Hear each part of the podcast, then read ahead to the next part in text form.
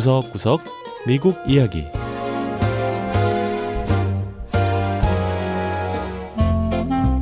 미국 곳곳의 다양한 모습과 진솔한 미국인의 이야기를 전해드리는 구석구석 미국 이야기 장량입니다.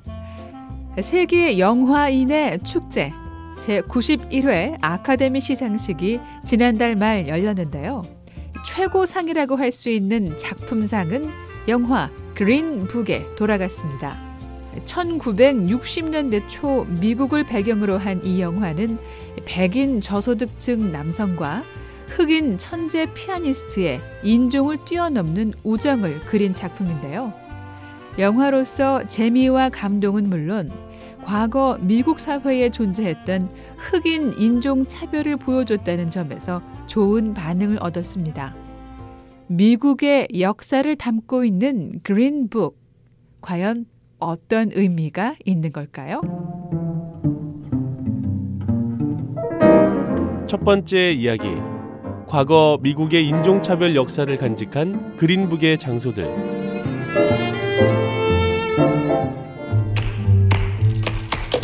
Yeah, some guy called over here, a doctor. He's looking for a driver. You interested? I am not a medical doctor. 영화 그린 북은 1960년대 미국 사회상을 잘 보여주고 있습니다. Public relations. 2차 세계대전 이후 미국은 풍요로움에 넘쳤습니다.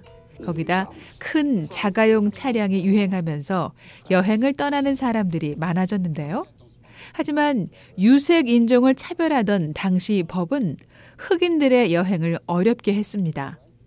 흑인들이 운전해 다니는 것은 위험한 일이었고 대부분의 호텔과 식당들은 흑인의 출입을 금지했었습니다. Never win with violence. 그린 북은 뉴욕에서 집배원으로 근무하던 흑인 직원 빅터 그린이 1939년부터 30년 동안 출간한 책자인데요. 남부 지역을 중심으로 흑인들이 갈 수 있는 호텔과 식당, 이발소 등을 소개한 책자였습니다. 그린북만 있으면 흑인들은 더 이상 자신들을 냉대하는 업소를 거치지 않고 안전하게 다닐 수 있었죠. 미남부 테네시주 내슈빌에는 그린북에 수록됐던 장소가 수십 곳에 이릅니다. 지역 역사학자들은 테네시 그린북이라는 이름으로 테네시주 내 그린북에 소개됐던 곳들을 기록으로 남기는 작업을 했는데요. 역사학자 티파니 모먼 씨도 그 중 한 명입니다. Think about what that life meant that you needed to have a guidebook. 국내 여행을 하면서 이 안내 책자를 가지고 다녀야 했다고 생각해 보세요. 흑인들을 받아주는 곳에만 가야 하고 또 만약 그린북에 소개되지 않은 곳에 가게 된다면 모멸감을 느끼는 경우도 있었겠죠.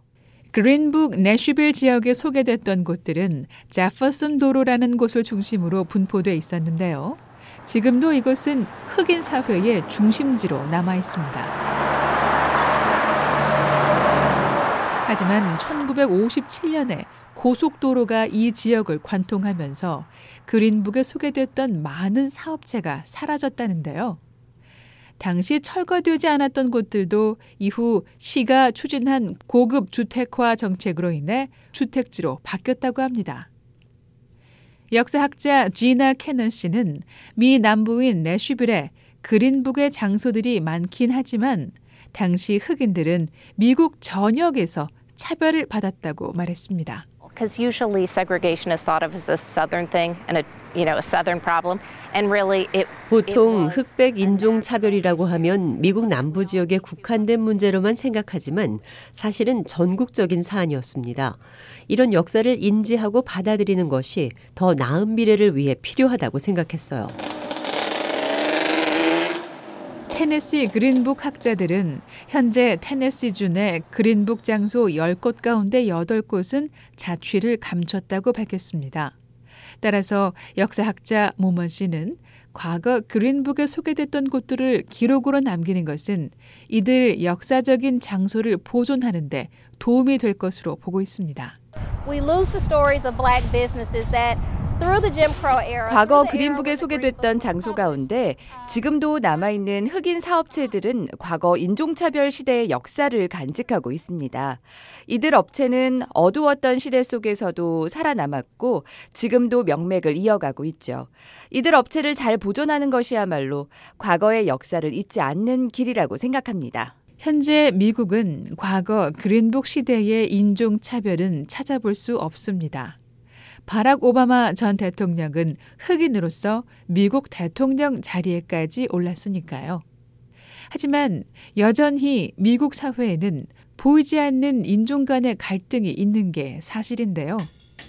역사학자들은 그런 의미에서 그린북의 역사는 시사하는 바가 크다고 말하고 있습니다.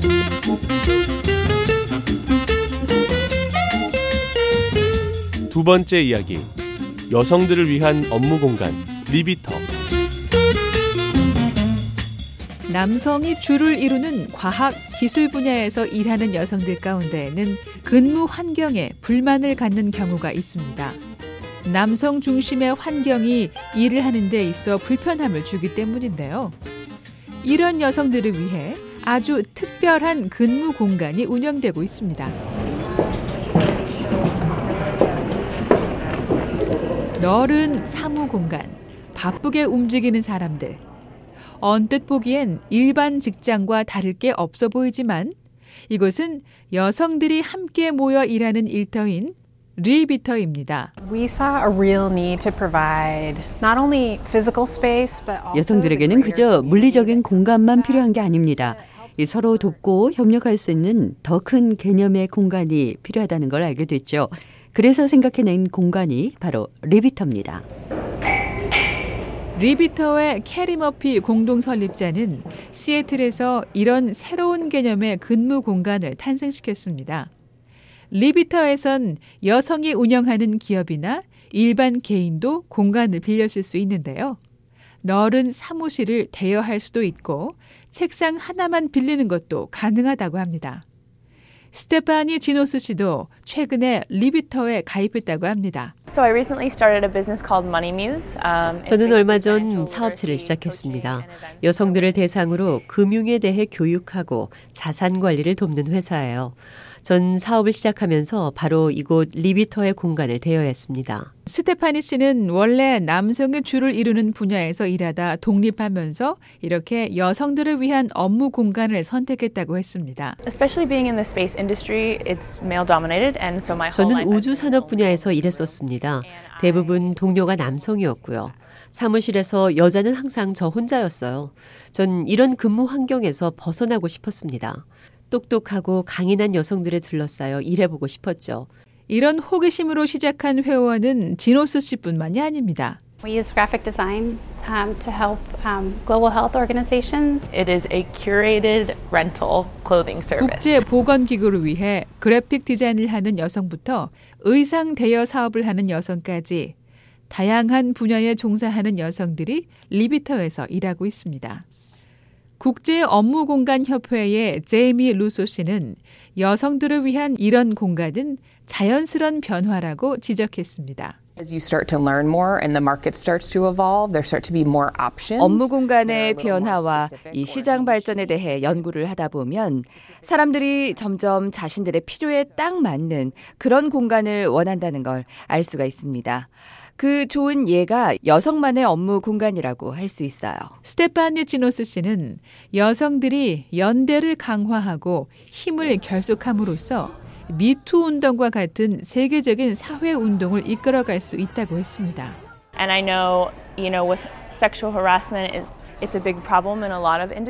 사회 많은 분야에서 여성들을 대상으로 한 성적 괴롭힘이나 희롱이 자행되고 있습니다. 하지만 희생자인 여성들이 주위의 지지나 도움을 얻지 못하는 경우도 많죠. 하지만 이렇게 여성들이 함께 모여 일함으로써 서로에게 힘을 실어주고 자신들의 목소리도 더 낼 수 있다고 생각합니다. 하지만 이런 여성들만의 공간이 오히려 남성에 대한 역차별이 아니냐는 비판의 목소리도 나오고 있는데요.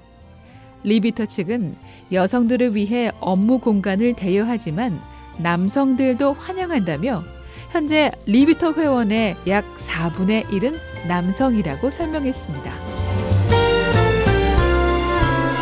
네, 구석구석 미국 이야기. 다음 주에는 미국의 또 다른 곳에 숨어 있는 이야기와 함께 다시 찾아오겠습니다.